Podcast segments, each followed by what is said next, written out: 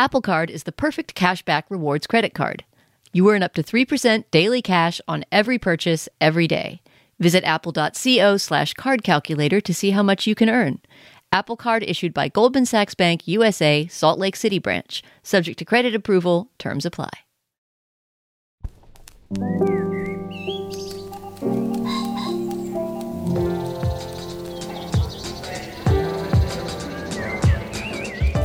I'm Stephen Metcalf, and this is the Slate Culture Gabfest. Hello, it's still me edition.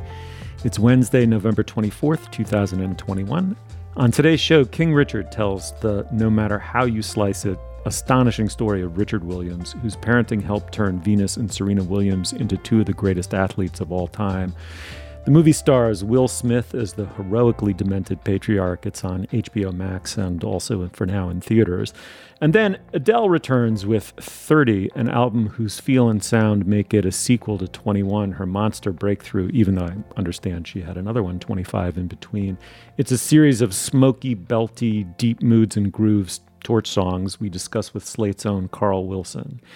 And finally, we will do something I believe, I mean, correct me if I'm wrong, unprecedented for the show. We will discuss a new release comic book, The Department of Truth. Why are we doing that? All becomes clear when I reveal Jamel Bouie has returned uh, for another week on the show. Jamel, welcome back. Thank you for having me. Uh, it's great to have you back. Um, you are, in addition to a Times columnist and a Slate alumnus, you're both a vintage and a first run comic book fan, if I'm correct about that. That is absolutely correct. I have been a comic book fan since I was a kid, and I still read them on the regular. Uh, so cool, and I'm really glad we're doing this. I, a little sneak preview. I I quite enjoyed the one that you recommended. Anyway, and then uh, Dana Stevens, of course, is Slate's film critic. Hey, Dana. Hey, how you doing, Steve? I'm doing great. You want to know why? Because I'm a kingmaker, Dana, in the publishing world.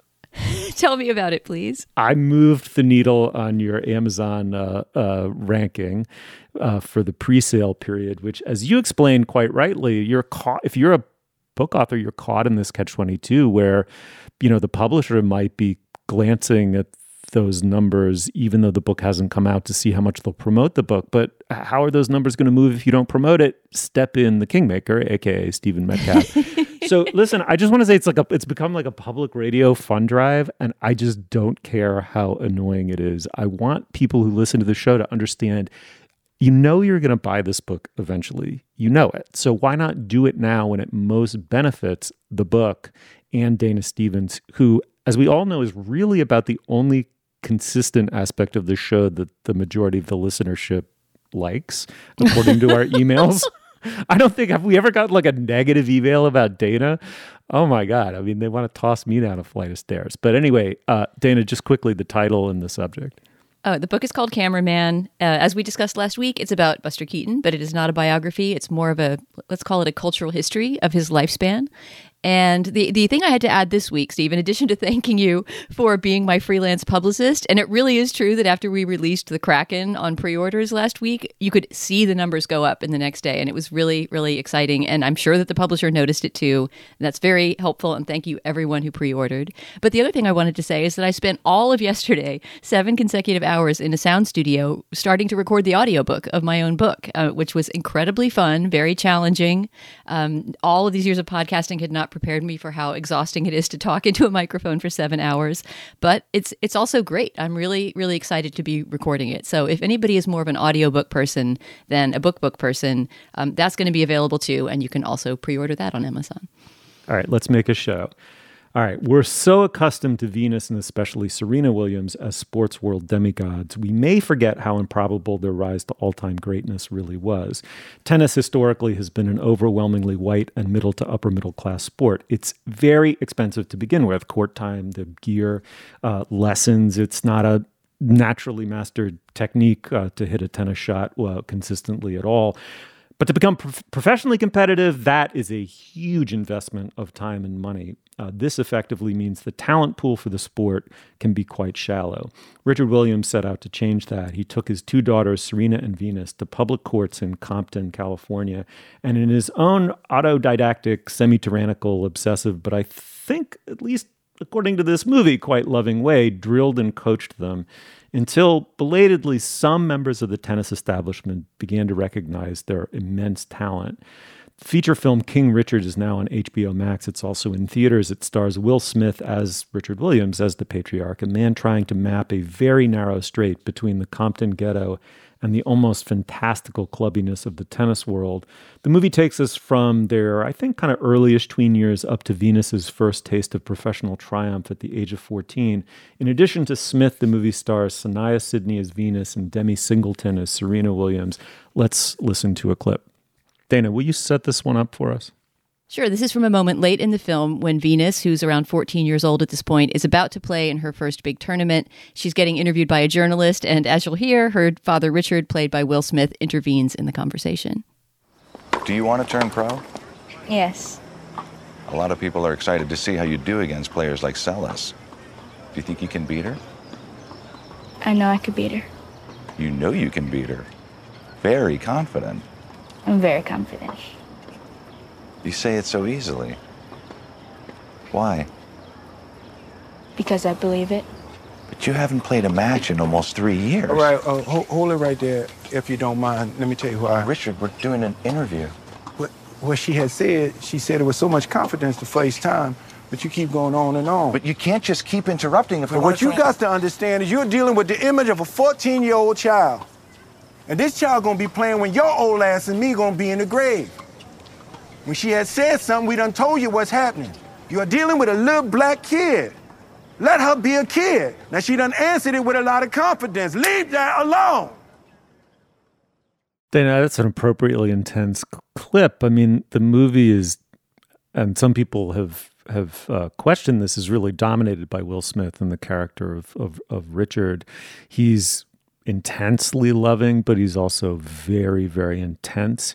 Uh, the line between encouraging and smothering is is I think the movie's very much a, about that and the difficulties inherent in that. What'd you make of this film? You know, I'm really conflicted about this film. I, I thoroughly enjoyed the experience of watching it. It's a pretty conventional sports movie in some ways. I mean, in the construction of the story, it certainly is a, a triumphant narrative of these two young girls becoming sort of emerging into their status as some of the greatest athletes of all time. I'm not sure about how I feel about the portrait of parenthood in this movie. And that is related in some way to Will Smith's performance in a way that I want you guys to help me understand. Will Smith is such a you know, famously affable, lovable kind of figure. Here he's playing someone who I thought seems very sort of ethically ambivalent. He's an extremely devoted father, but he's also a somewhat narcissistic one who, as we'll talk about, is imposing his own predetermined plan on his daughters, which, as he himself says in the movie, was conceived before they were even born. He decided that he was going to raise these tennis prodigies. Uh, and I felt like the movie was always just on the edge of starting to maybe question the the morality of his his parenting style, but never quite did it.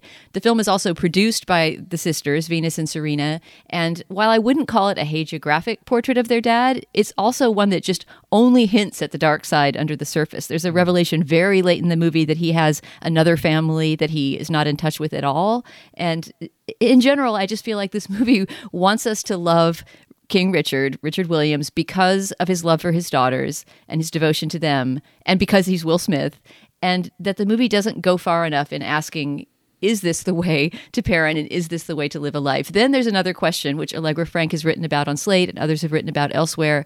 The, uh, the simple fact that this is a story that makes the triumph of the Williams sisters look like almost entirely the work of their father. And in some ways, the girls, especially in the first half of the movie, are are hardly characters. They're you know they're sort of pawns who are acting out his his dreams and his schemes. In the second half, particularly Venus emerges into more personhood and becomes a, more of a real character. But I would still say that this is an almost entirely Will Smith centric movie, as the title implies, right? I mean, it's about the king making of their father, and uh, and I think that left me with a little bit of a queasy feeling, even as I was, you know, cheering them on in the in the final scenes of, of Venus's victory.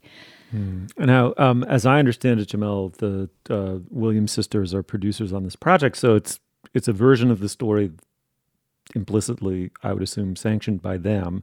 Um, I hear Dana when she says it has queasy making elements, though parenting is itself can be inherently queasy. What do you uh, what do you make of this? Yeah, I mean, I, I think I'm I'm probably a little more forgiving of the fact that it's so Will Smith centric, just because it is. You know, the Williams sisters were um, executive producers. This is, I think, the story they wanted to tell, and I think it's like worth respecting that they wanted to tell a story that's centered on their father. Um, that said, I, the thing, so I don't like biopics very much. This is a this is a thing that is sort of as far as my movie tastes go, I think they tend to just be formulaic and it's hard to do a good one. Um, uh, the kinds of biopics that works is they are tend to focus on like very specific moments in the person's life that are illustrative of the person, and it's just like a difficult feat, I think. Um, and so I went into this not necessarily thinking I was going to enjoy it. I ended up liking it much more than I anticipated, and that's largely because Will Smith cannot help but be a charismatic presence on screen. It's just sort of his yeah. his gift as a star It's just he bleeds charisma. But I actually think that's the problem with this movie that Richard Williams is, you know, by every account, a strange man um, and a strange sort of like off-putting man. And there is a version of this movie that I think swaps out Will Smith, whose natural and easy charisma kind of sands down any of the rough edges about Richard Williams. Like he can, you know, Will Smith says Will, Will Smith's version of the man can be grating, can be annoying, can be tough or whatever, but there Will Smith can't really do darkness at all and can't really do the you know the narcissism, can't do um, the hardness and and and his charisma um, obscure, obscures those things even even more. Uh, I can think of a version of this movie that just stars actors who star an actor who could do that. So uh, Soraya McDonald on Twitter, uh, critic at the Undefeated, suggested Rob Morgan, uh, who is an actor who you people have almost certainly seen in many things. Um, he's just a terrific character actor. But I think it's someone like Rob Morgan who does sort of in his characters inhabits the darkness might be a better take for this but then that con- that like con- conflicts with the story the williams sisters are trying to tell right so it's sort of there's a version of this movie that is has no input from the williams family that i think is like a little uh edgier um and then there is is this movie which is very much is very much like a family movie it's a movie that you you, know, you watch you know my parents would love this thing mm-hmm. yeah yeah i felt that very strongly i mean it's to my mind it's not a sports movie so much as it's a parenting movie uh, and a movie about a tremendously unlevel playing field, not only of tennis but you know the country at large. Um, it's a movie about parenting when nothing in the world, your class, race, your neighborhood, is designed to help you. You know, it's it's really a sort of in spite of, not because of story. Um, I thought some of the scenes of family life struck me as poignant because they were real in some sense. Like I, I, I, I, there's a way in which, I mean, of course, children come out pre-individuated in ways that I think surprise a new parent. The extent to which they're sort of three quarters baked, you know, like the fourth trimester happens out in the open air. So in one sense, they're way more fragile and dependent than many other creatures in the animal kingdom, but they come stamped with a recognizable personality almost from the beginning. Um, but there is a sense in which individuation and personality are things that develop over time. And in the context of parenting, and this is a man who believed that he needed to be as fearsome in some respects as the world at large that they were going to face with a with a real world irony that I was floored to discover and is not uh, accounted for in the movie. It's not talked about in the movie. He moved them from a relatively more middle class neighborhood to Compton, to the ghetto, in order to toughen them, almost as a way of preparing them for the kinds of, you know, d- a different maybe kind of menace that they were going to face in the in the tennis world. There's even a story, supposedly verified story, that he hired school children to come to the Compton public courts and jeer them in order to get them ready for what they were going to later face, you know, maybe in slightly more genteel and passive aggressive form. I mean, he, I think Jamel's absolutely right, Dana. There is something Lear like and demented about uh, Richard. And in the script, it's made clear this is a guy who was savagely attacked. Like, you know, the, the Klan, he was, you know, getting beaten by Southern racists as a, as a young man and carried this wound forward into, into adult life. Nonetheless, it won't, you know, I, it wouldn't surprise or dismay me at all to see Will Smith win an Oscar for this. There's something he undercuts the depth and the gravity of it with his I agree with Jamel irrep- irrepressibly impish charm, but it's still an insanely magnetic performance, right? Yeah, and it's a very Oscar friendly kind of performance. I mean, to be, you know, pragmatic about it, like this is exactly the kind of you know, it's a stretch for him as an actor because he's doing a southern accent, right? He's doing a different kind of character than he usually does, somebody with a little more of an edge, you know, a guy from the ghetto who's had a hard life. I think it's a very Oscar friendly kind of role. And obviously, the way that he plays it is, you know, he brings that full Fresh Prince measure of charm. But I'm really glad you mentioned that Compton story, the fact that he moved them to the ghetto. That's something that should have been in the movie, right? I mean, agree. Yeah. I, I guess, yeah, if it's, if it's his daughters who are producing it and they want this portrait of their dad to come out, out. That's that's what it's going to be. But that detail helps you understand so much about the kind of man he was and this this mixture of kind of inspired uh, coaching and and yeah, as yeah. you say kind of d- demented parenting and in fact the movie is somewhat disingenuous in that respect when i read that he had deliberately moved them there from you know a safer neighborhood i mean the movie presents it as if you know they they're playing tennis in order to get out of the ghetto in fact that's repeatedly spoken right by the dad in various scenes. And there's all these scenes where you know various hoods are endangering him. He's held up at gunpoint at one point. He's you know beaten by these these thugs in the neighborhood. And all of that seems to it, it, points toward this very different kind of narrative than what was actually happening with the williams family. And what was actually happening is so much more dramatically interesting no, I I think that's right, and I, again, I, I can I can imagine a version of this movie that um, that captures that. You know, the the I think Will Smith has been in two other biopics. There's the Pursuit of Happyness, and then also Michael Mann's Ali, which is a movie I really like, and I like it because I think what Michael Mann does well with that film is use Smith's own kind of inscrutability, right? Sort of the extent to which like this he he's a very public face, but you don't really. It's only been recently that we've really learned very much about his actual private life and his interior life.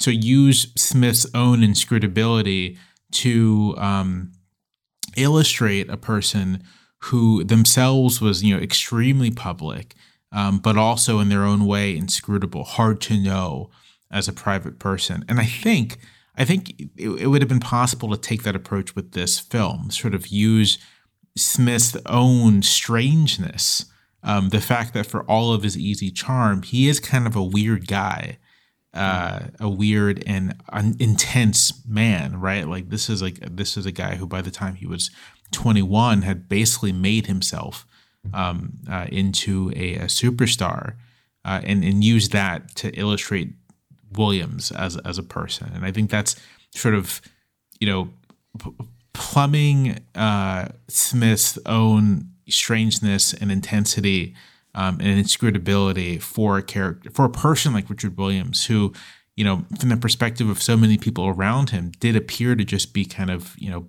bizarre and hard to know. Um, I think would make for a more dramatically interesting movie. But then that's not necessarily a movie about Richard Williams, right? That's maybe a movie about Venus. That's that's a movie that's mm. much more about how he's perceived by the people around him. Yeah. Anyway, it's King Richard. You can see it on HBO Max or go to the theater. Let us know what you thought. All right, moving on. Apple Card is the perfect cash back rewards credit card. You earn up to 3% daily cash on every purchase every day. That's 3% on your favorite products at Apple, 2% on all other Apple Card with Apple Pay purchases, and 1% on anything you buy with your titanium Apple Card or virtual card number. Visit apple.co slash card calculator to see how much you can earn. Apple Card issued by Goldman Sachs Bank USA Salt Lake City branch, subject to credit approval. Terms apply. Hey, it's Kaley Cuoco for Priceline. Ready to go to your happy place for a happy price? Well, why didn't you say so? Just download the Priceline app right now and save up to 60% on hotels. So, whether it's Cousin Kevin's Kazoo concert in Kansas City, go Kevin, or Becky's Bachelorette Bash in Bermuda, you never have to miss a trip ever again. So, download the Priceline app today. Your savings are waiting. Go to your happy place for a happy price. Go to your happy price, Priceline. Okay, before we go any further in the podcast, now is typically when we talk business. Dana, what do you have? Stephen, we have one exciting piece of business, which is to tell listeners about our upcoming listener call in episode. This is our annual tradition over the holidays. We always have one episode in which, instead of taking on our usual three cultural topics for the week, we just spend the whole hour answering your questions, whatever you want to email us about. I mean, there's really not even a, a mandate here. It's just it's just ask us stuff. Try not to completely humiliate us with your question, but it could be about our show. It could be about culture more broadly. It could be, you know, questions, complaints, you know, department of, of chat, uh, including personal questions or maybe strange thought experiments that you want us to embark on together. So if you have such a question for the Slate Culture Gabfest team, which I'm reminding you by the time this show airs will include Julia Turner once more because she's returning in early December, you can give us a call and leave us a voicemail message at 402 989 3378. Once again, the number is 402 989 3378. If you call that, you'll get a voicemail box and you can ramble on and leave us your question to be answered on an upcoming episode.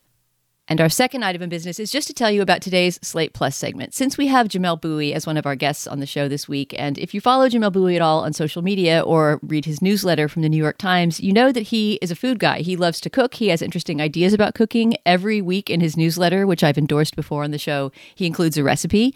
And so we are curious about what happens at the Bouie household in Thanksgiving. So we will start off by grilling Jamel about his Thanksgiving, then talk about our own, maybe some of our recurring sides. I think this is a conversation we've had before around Thanksgiving time, but I mean, just like Thanksgiving is a tradition, arguing about what should and should not be served at Thanksgiving and at what time of day, et cetera, et cetera, is a tradition. So we're going to resolve or at least take on some of those Thanksgiving disputes with Jamel today.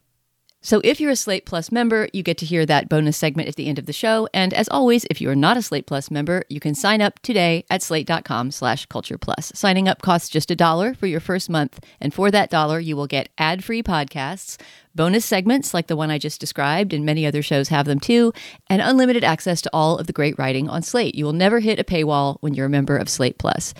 Most of all, if you're a member of Slate Plus, you are supporting journalism, you're supporting our work and the work of our many brilliant colleagues. These memberships really matter to us. So please, if you can, sign up today at slate.com slash culture plus. Again, the address is slate.com slash culture plus.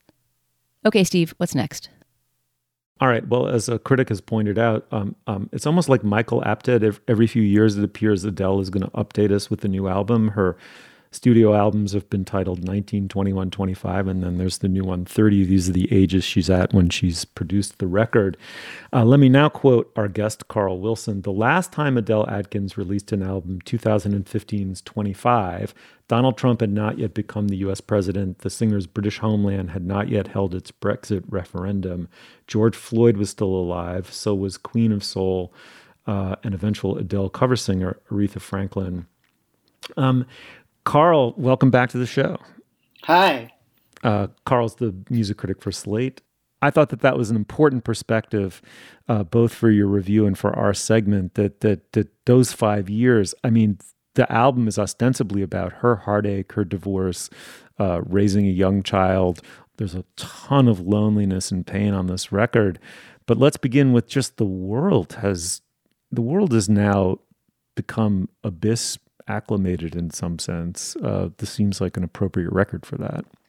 Yeah, that's really true. And I would say the thing that happened in between uh, the time that that 25 came out with you know Hello is that sort of huge blockbuster single there was so much talk at the time about how about the tear jerkiness of Adele, and you know there was the crazy Saturday Night Live skit where they had a whole family crying over Adele together, uniting uniting a family at Thanksgiving that were otherwise fighting. There was this whole there was treated as a novelty for for music to kind of have that effect for big mainstream music to have that effect partly because we've been coming out of this really upbeat time from the like late 2000s into the early teens when music you know most pop music was really upbeat and dance floor oriented. It was the age of Katy Perry you know and it was and so Adele really stood out when all of those kind of geopolitical things happened and you know whatever other cultural shifts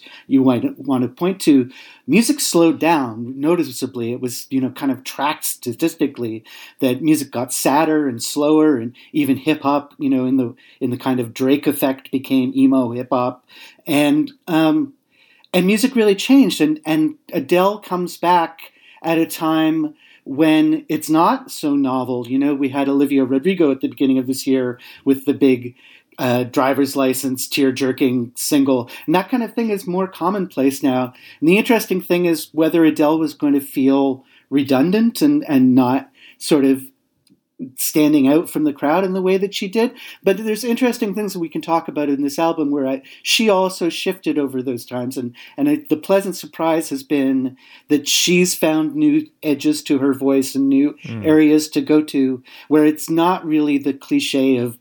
Here's Adele turn on the waterworks, even though, of course, there are those moments here. So that that's the thing I find most striking, maybe, about this record. All right, will you pick out a track for us to sort of you know that has that on on display? There's lots of things we could play, um, but maybe to make that point, um, we'll play the the deceptively titled "Cry Your Heart Out," which is one of the uh, most upbeat songs on the record and enormously fun, really.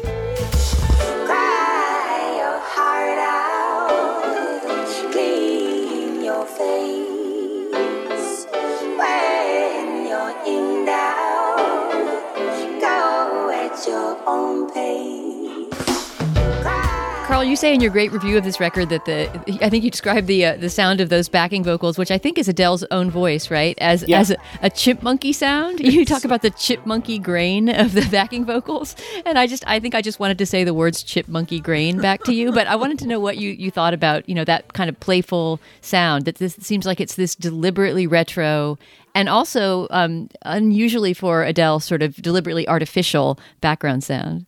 Yeah, on several places on the album, you know, she does almost all of her own background vocals on the record, except for on the song Hold On, where she has kind of a, a crew of amateur friends show up and do kind of a really fun, kind of amateur sounding backup vocal. But mostly um, it's her own backup vocals, and in several places they're electronically processed, partly to, I think, make it sound like a different voice than the voice that's at the front, but I think also to kind of create these artificial atmospheres and give, you know, there's there's kind of the retro girl group part of it there, but there's also the satirical element of like almost self-mocking in those vocals could kind of undercut the, the, you know lachrymose quality of of this of the lyrics on pa- on the paper.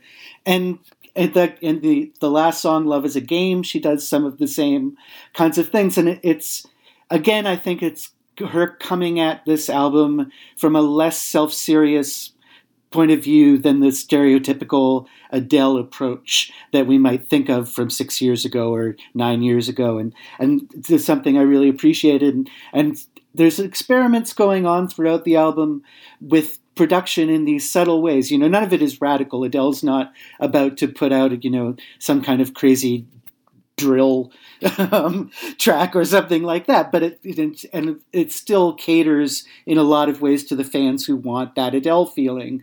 But there's lots of subtle things she's doing with her collaborators to create variety and different emotional tones throughout the record. And, and this chipmunk vocal thing is one thing. And there's these kind of jazzy touches in other places that are places she hasn't gone in quite the same way before. And again, these are the things, you know, we can talk about the things that are maybe less work, work less well on the album, but that, that's something I really have appreciated about it. Jamel, you want to jump in at all, or yeah? I, I, mean, I, I I enjoyed listening to the album. This is actually the first Adele record I've ever listened to. Prior to this, my only Adele exposure was the theme to Skyfall.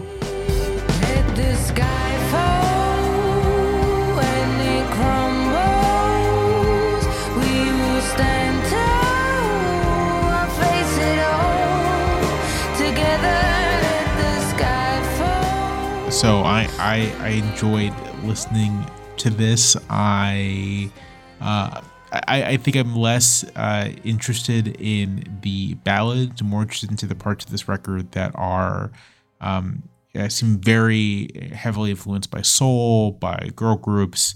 Um, uh, that are that that are a bit more a bit more upbeat, which I think is goes to show that I'm not sure Adele is for me exactly, uh, for as much as she is a you know remarkably talented vocalist. You know, it's funny is is Adele for me. She's for me, Carl, in a way that you point to when you use the word multi generational. For me, this the the the 21 album, which was obviously just a blockbuster. Um, you know, will forever be linked with driving my then nine and six year old kids around and all of us listening to it as a family and just kind of understanding that it had a pretense to to universality, even if part of that went through the byways of schmaltz or or or whatever. I, I don't know. I don't. I mean, I don't want to denigrate the record. It's in some ways a great, great pop album, but um, it's not my love of Adele is not separate from that, but nor should it be in some way. I love the idea of like the old Roman lustrum, you know, where you take stock every five years. I, I want there to be 35, 40, 45. I'll check in with Adele for the duration. I feel the need to jump into this conversation just to say that Adele is for me. and while I don't think this is my favorite of her albums, I think that is probably still 21, which is just banger packed from from beginning to end. But I so appreciate Adele being this kind of private and diaristic artist and someone who comes out with these album albums that are really um, you know reflections on where she is at that point in her life to the point of being numbered with her age when she made them and that you have to hear the album. And ever mm-hmm. since the, the single from this dropped a few weeks ago we've been talking every week in our conference call about what to cover on the show about adele. Should we talk about adele? Her new single's out. It's doing really well and I kept on saying, and I think we all agreed, no, we have to wait for the album because she's an album artist, right? You haven't really listened to Adele if you're just listening to a single because it's part of this sort of bundle of, of journaling that she's doing. And it's very easy to mock her for it because it's very emo and very sincere and pretty retro. She's never going to be, you know, this cutting edge artist who's working with the coolest, you know, Swedish engineer in the studio or something. But I love the timelessness of Adele and I love that she appeals to so many generations. You know, I also listened to her with my, my kid when she was little Steve, and we would belt out mm-hmm. Rolling in the Deep together in the car. But I can also imagine, I don't know if my parents know her, but I can imagine my parents putting on an Adele record and really enjoying it. And to me, she's a part of this kind of tradition of a long tradition of the British white female soul singer, right, who has an incredible belting voice and and this sort of timeless and a little bit hokey quality, right, that appeals to everyone. Like Dusty Springfield is in that is in that group, and maybe Amy Winehouse in a way would have been if she had lived and continued to sing. Um, but I was so looking forward to this album. And even though I don't quite, I haven't listened to it quite enough to get its complete zeitgeist, I wanted to maybe put on a little bit of the very first track, Strangers by Nature, which I don't know if it's my favorite song, but it's the, the one that has stuck in my head the most after a few listens. And the thing that she has said about this song in interviews is that she was inspired by listening to a Judy Garland live concert show to write a song that's in this somewhat um, you know, big band, old fashioned style. And I just, I love the, the minor thirds and the, the unexpected things in this song, Strangers by Nature. Strangers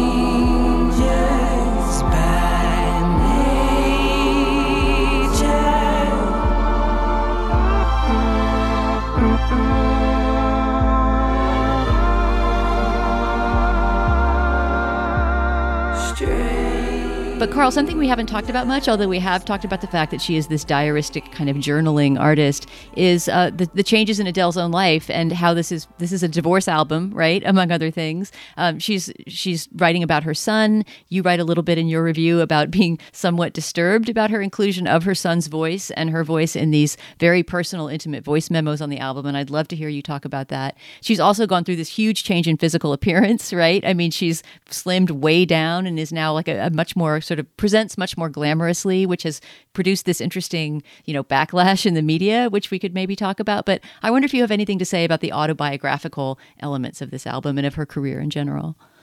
Yeah, I mean, you know, my my kind of default stance as a critic is to try and ignore all those things as much as humanly possible. But um, Adele won't let you ignore them. I know, yeah. Um, but just because, um, just because I think too much of uh, music conversation at this point in history is consumed by a kind of non-barrier between tabloid gossip and the music itself. Um, and most of the time, Adele keeps her private life pretty private, um, despite how personal the songs are. She kind of avoids um, overly being confessional, and she's not she's not a big social media person and all of these things. Um, but you know, on the other hand, she last week did a extensive special where she had a long conversation with Oprah. So, you know, not so purely. Um, and the the things that detract from this album, you know, it's interesting to me. It's calling it a divorce album. It's not a divorce album in the classic sense that we often talk about in music. It's not a blow by blow of the pain and heartache and and conflict. It's kind of a post divorce album and a recovery from divorce album mostly. Um, and lyrically, I think both its strength and weakness is there's there's a lot of sort of therapeutic self talk going on, um, and, and and points that's really touching, and it points it maybe feels a little indulgent. But the good thing with Adele is you can shut off your lyric brain if you want to and just listen to the sound. Um, but the, the, track that you were referring to with the with her son's voice on it called My Little Love, which is really this beautiful kind of Sade esque, you know, again kind of a little bit more jazzy than we're used to from her track. Tell me you love me. I love you a million percent. I don't recognize. You know, I, I was ambivalent about this in my review, and uh, over a few days since I wrote about that, I've come around to, to deciding that I actively despise the voice memos on that song. That it's maudlin and manipulative, and I think actually kind of offensively a breaching of her son's privacy. Yeah. And then and the track ends with her in tears talking from a different recording, talking to a friend. And it's really the point where Adele falls into both I think the pressure on celebrities right now to to disclose their behind the scene reality, which is of course always constructed and not real, and and also falls into the this thing of what fans want from her, which is this like utter blubbering emotionality when she's mm-hmm. actually a much more sophisticated artist than that. And yeah, so that's among among several places on this album where I'm like, oh, here is where it tips over that line for me, and and those recordings are are the really strong point for that. All right, uh, who am I kidding? I, I'm about to go on a five-hour pre-Thanksgiving drive with my entire family. Guess what we'll be listening to? Uh, Carl, as always, what a pleasure. Please come back soon. Great review on the Adele and really fun chatting. Great. Thanks for having me. Some places take you away, some bring you together. Marathon does both. Marathon is Florida's family key with something for everyone. You'll find museums and wildlife refuges, wide open beaches, miles of warm, clear water, and the historic Seven Mile Bridge. For more about Marathon and the latest safety protocols, visit flakeys.com/marathon. I'm LeVar Burton, and if you're ready to escape into another world for a little bit, check out my podcast, LeVar Burton Reads. I read my favorite stories aloud every week by everyone from Stephen King to N.K. Jemisin to Toni Morrison. Plus, we add a little sound design and music to make it a truly immersive experience. Listen to LeVar Burton Reads wherever you listen to podcasts. Okay, as I said up top, we don't typically do this, but uh, I'm so, so glad we did. We dug into a comic book at the recommendation of Jamelle. This one's called The Department of Truth. It's about an FBI agent who studies conspiracy theories and how he has his mind blown by the possibility that even the most outlandish of them think flat Earth, JFK, alien shapeshifters, the moon landing, they might be true. Jamelle, I loved this and I'm eager to say why, but uh, tell us first why you picked this particular comic book. I picked this comic book because I also love it. Um, it came to me via just a, ra- a, random recommendation. I was looking for something a little spooky for Halloween to read, um, and I believe someone on Twitter recommended that I check out the Department of Truth. uh, which is an independent comic not published with Marvel or DC. And I was just blown away by the art. First of all, I think the art is very evocative. Um, uh, I think the the art is sort of it very much captures, and it, this is done deliberately. Captures the sort of shifting notions of reality that the the story really deals with.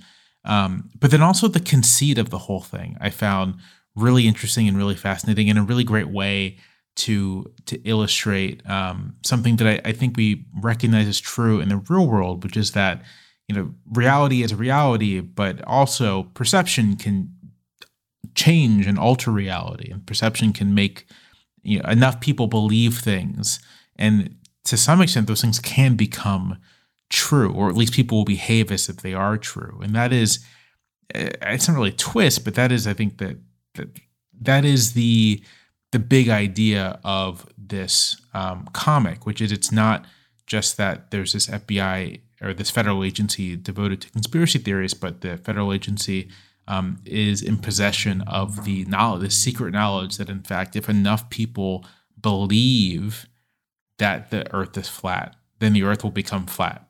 Um, it will, it will, reality itself will change, and so this agency is devoted to preventing people from preventing the spread of conspiracies, um, or at least conspiracies that might fundamentally alter reality as uh, as the United States government uh, understands it. Yeah, it, it occurred to me as you were describing the basic premise, Jamelle, that it's almost a, a, parallax view kind of story, but very much one for the Trump era. I mean, conspiracy theories are as old as the hills, right? But this particular way of thinking about conspiracy, that it's something that can shape reality, and this idea that there is, you know, there's sort of a shadow world out there that we can we can bring into existence by believing in it. Uh, it just it seems like something, although there's no explicit, at least in the issue that I've read, there's no explicit topical references to the present day. Seems like something that could only be true in the post social media age and in the post-Trump age. I think that's right. I, I you know, when I uh, picked this up, I ended up kind of going through all all the issues that are currently um, out, and there aren't, there isn't, I'd say, a topical reference, but at one point they do allude to Sandy Hook and QAnon and these sorts of things um, as conspiracies that uh, you know have begun to get come get out of control and thus like demand the attention of the Department of Truth.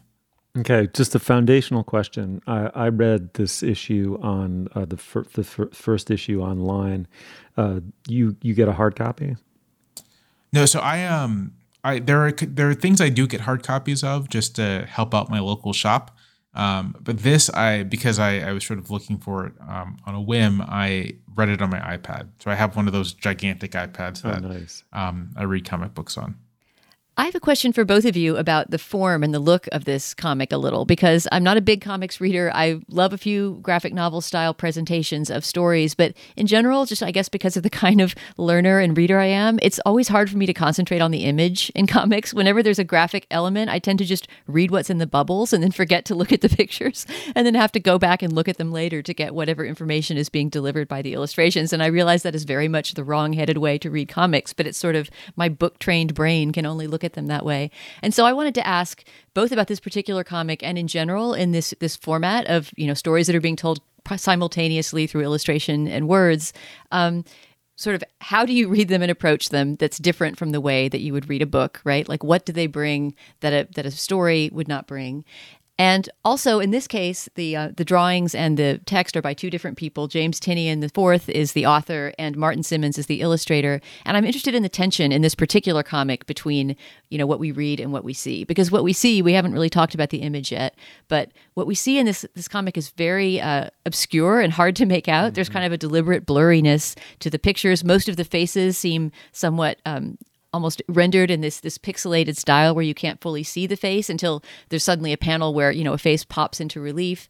And of course obviously that goes with the theme of a conspiracy theory and with things being hidden under the surface. But there's just an interesting tension in this particular comic between the look and the text. And i'm i don't know what this question is. I guess i'm asking how you both responded to that and how you read comics in general given that tension. I mean, so I tend to the way I read comics is I tend to um, ignore the words first and look at the art first and sort of try to figure out what's happening um, by way of looking at the art and the, the way the panels are arranged. I mean, the interesting thing about comics that I think is difficult to capture when they're whenever they're adapted to screen is that the panel um, is not just a, a, you know a way to showcase a particular perspective, particular image, right? Like treated often like a camera. Um, you know, first panel might be a wide shot establishing where you are. Then you'll have like a close up and interiors and such. But then the panels also can demarcate time. Um, and so a, a, move from one panel to another could be, you know, one panel could represent the next moment. It could represent an hour later. It could represent a day later, depending on on how um, the writer and the illustrator have approached this. Um, and so, you know, for me, that's part of part of just like looking at the looking at the images first is sort of figuring out exactly what's happening in terms of space, in terms of in terms of you know uh, tempor- temporality, is if that's a word. Uh, maybe it's not. I just made it up, but I think you know what I'm saying.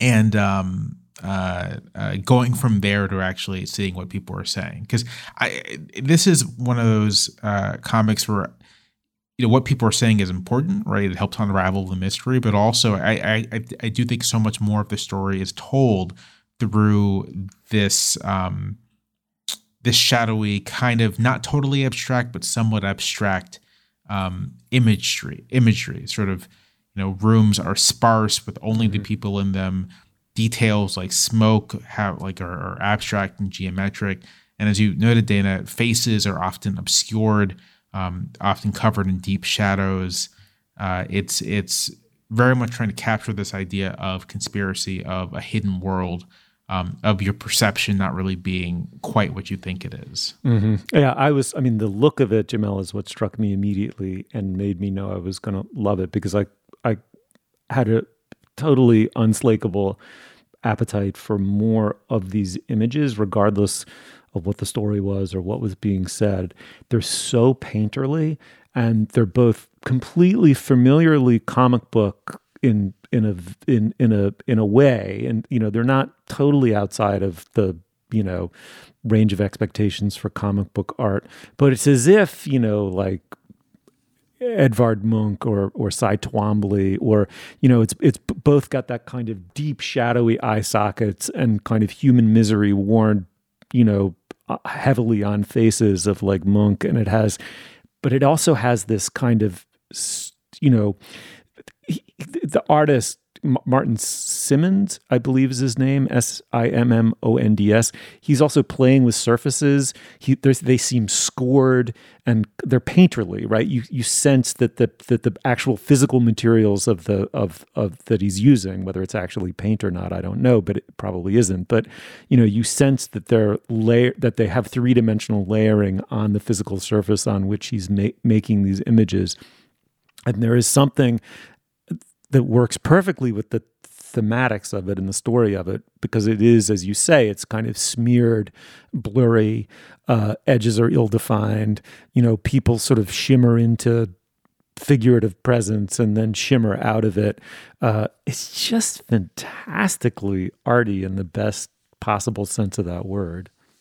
I have a question to throw out to either one of you, which is that I just saw that this comic book is being developed into a TV show by the same production company that made Chernobyl for HBO. Interesting combination there of, of subject matter and material. And uh, just wondering whether you think this could work on TV as a series and, and, and how it would look.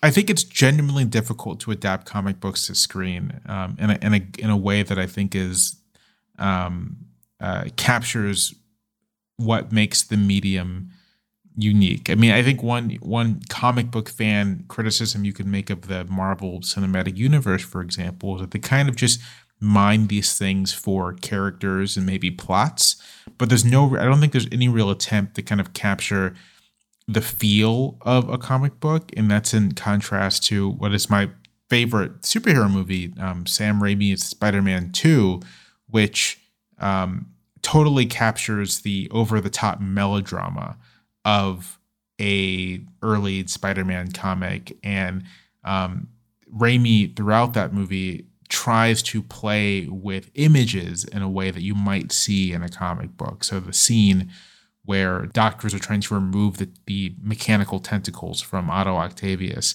is very comic booky in the best way. Um, and that's something that's uh, I think it's hard to do. And so I, I you know, I my hunch is an adaptation this is going to be kind of a straightforward procedural, um, and kind of miss the things that that I think give it power as a comic book.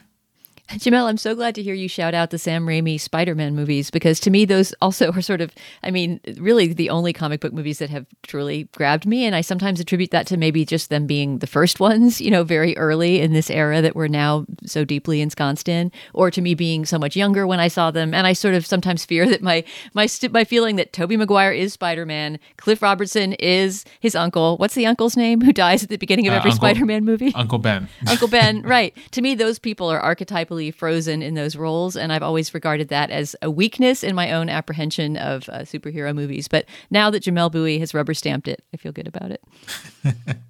All right. Well, uh, it's Department of Truth. You can find it online. The first issue is uh, free online as a teaser, and we'll uh, include a link to it. We'd love to hear from comic book fans, but also, you know, if you're a non-comic book fan and you've been enticed into reading this, we'd love to hear what your reaction to it is.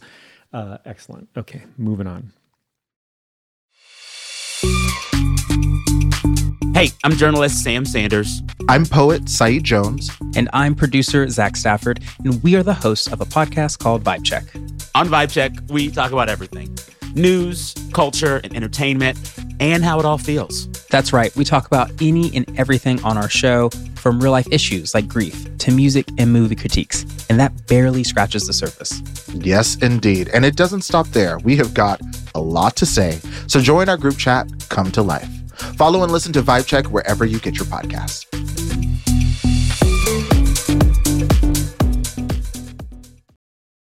Okay, now is the moment in our podcast when we endorse Dana. What do you have? Stephen, my endorsement is Adele related. It is a little piece of media that made me cry, and more than anything on Adele's album made me cry, even, which is Going Some when you're talking about uh, someone as deliberately tear jerking as Adele. It's this clip that went viral a couple days ago after Adele appeared on a show on British TV called An Audience With. So, in this case, An Audience with Adele, which is kind of a funny title as if she's royalty. But I gather that this is some kind of show on ITV, the British channel, where famous people appear and other famous people come and sit in the audience and ask them questions. Because at least in this clip that has gone viral, Emma Thompson, the actress, stands up in the audience and asks Adele about whether there's someone in her life that had a, a special influence on her when she was young.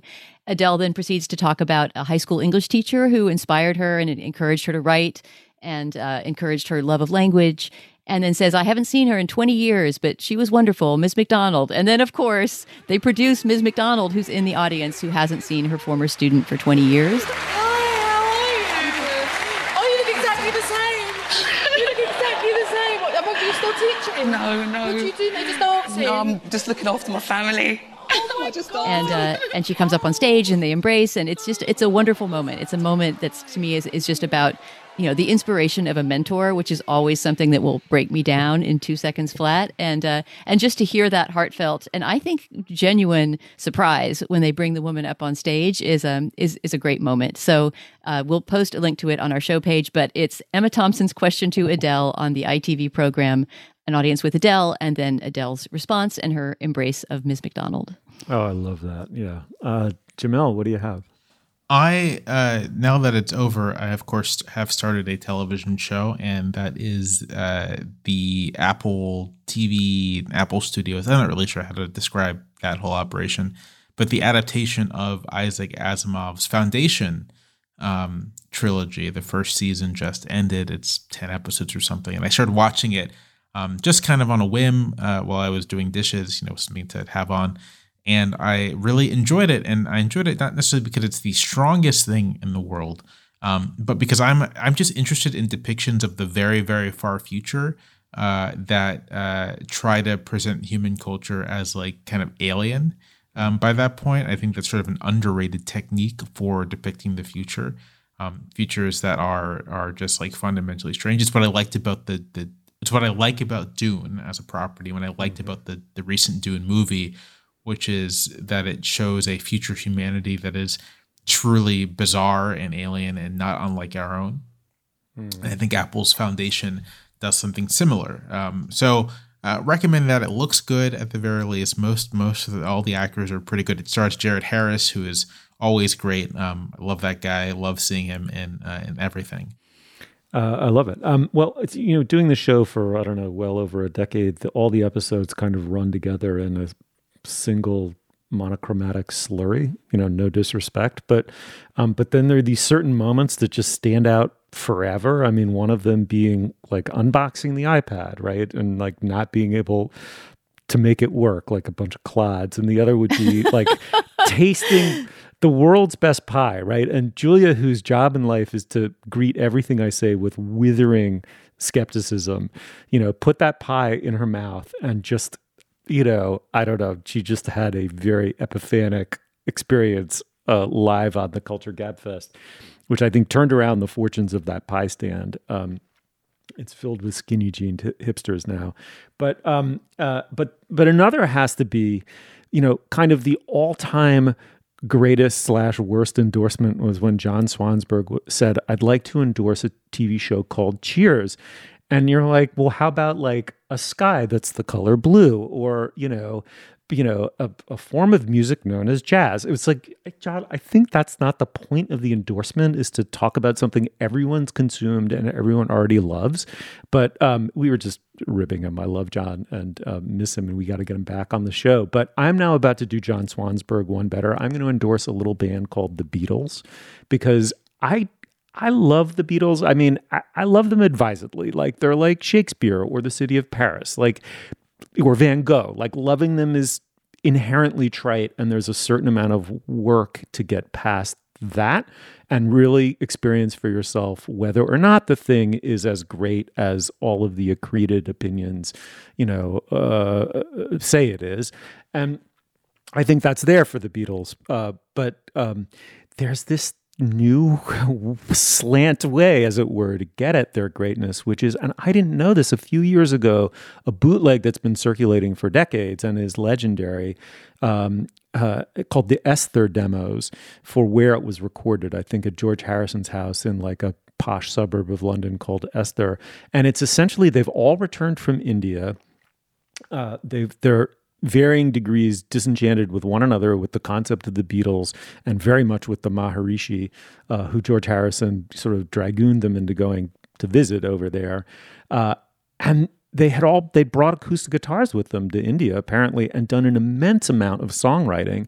They felt like they did not want to repeat Sergeant Pepper's, which is a the studio is a huge it's almost its own Beatle and like the, the, the use of the studio famously of course had never been so extensive sound effects layering on and on and now they wanted to be songwriters and a band uh, even though they were beginning to hate one another um, and they produced the White Album, which to my mind is this. I mean, it's just personally this. This is this is not a norm. This is not empiricism. It's just for me. It's just truly one of the great works of popular art of the 20th century and of art period of the 20th century. I, I, mean, to me, it's just unsurpassably their greatest work and the greatest, you know, work a rock band has ever has you know has ever produced. And these are just them showing each other the songs for the first time at George Harrison's, Harrison's house, playing acoustic guitar, and occasionally another Beatle chimes in and sings like a uh, ad hoc harmony, um, and maybe there's a tiny bit of instrumentation here or there. It's a lot of the songs on the White Album being debuted for one another. It's just it's just unbelievable how good they are, um, and and then also the mind blowing fact of how much they evolved in the four years, five years since they came out with like I want to hold your hand. And so for me, that was a way of just wiping off the the layer, the grime layer of familiarity from the Beatles, and just you know, re-encountering their genius. And then very, very quickly, and I'll talk about this more maybe next show because I went on so long about the Beatles. Rachel Cusk is a f- fucking genius. I love her novels. I've come to them belatedly. They're they're they're the the, the combination of of depth and precision uh, of observation, like depth of feeling and precision of feeling, is is kind of almost unrivaled. I love these novels. English novelist, though she's originally from Canada. I think she's ended up pretty permanently in England uh, by way of Los Angeles. But anyway, highly recommended. And uh, as I say, I'll probably gas on about them as I've read more of them.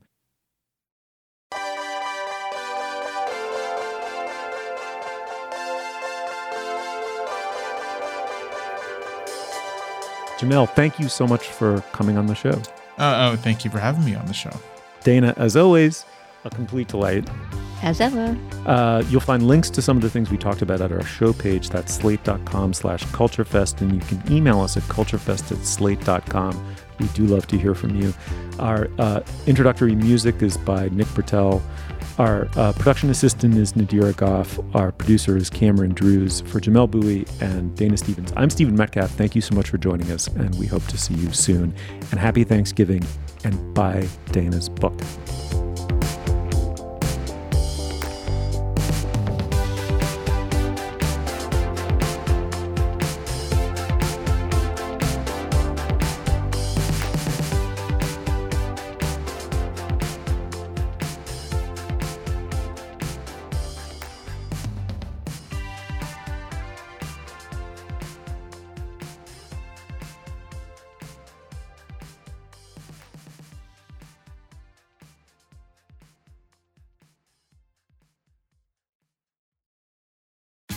Tax day is coming. Oh, no.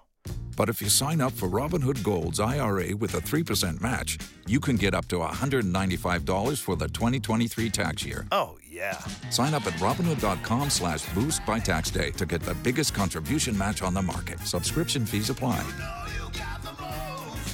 Investing involves risk. 3% match requires gold for one year from first match. Must keep IRA for five years. Robinhood Financial LLC member SIPC.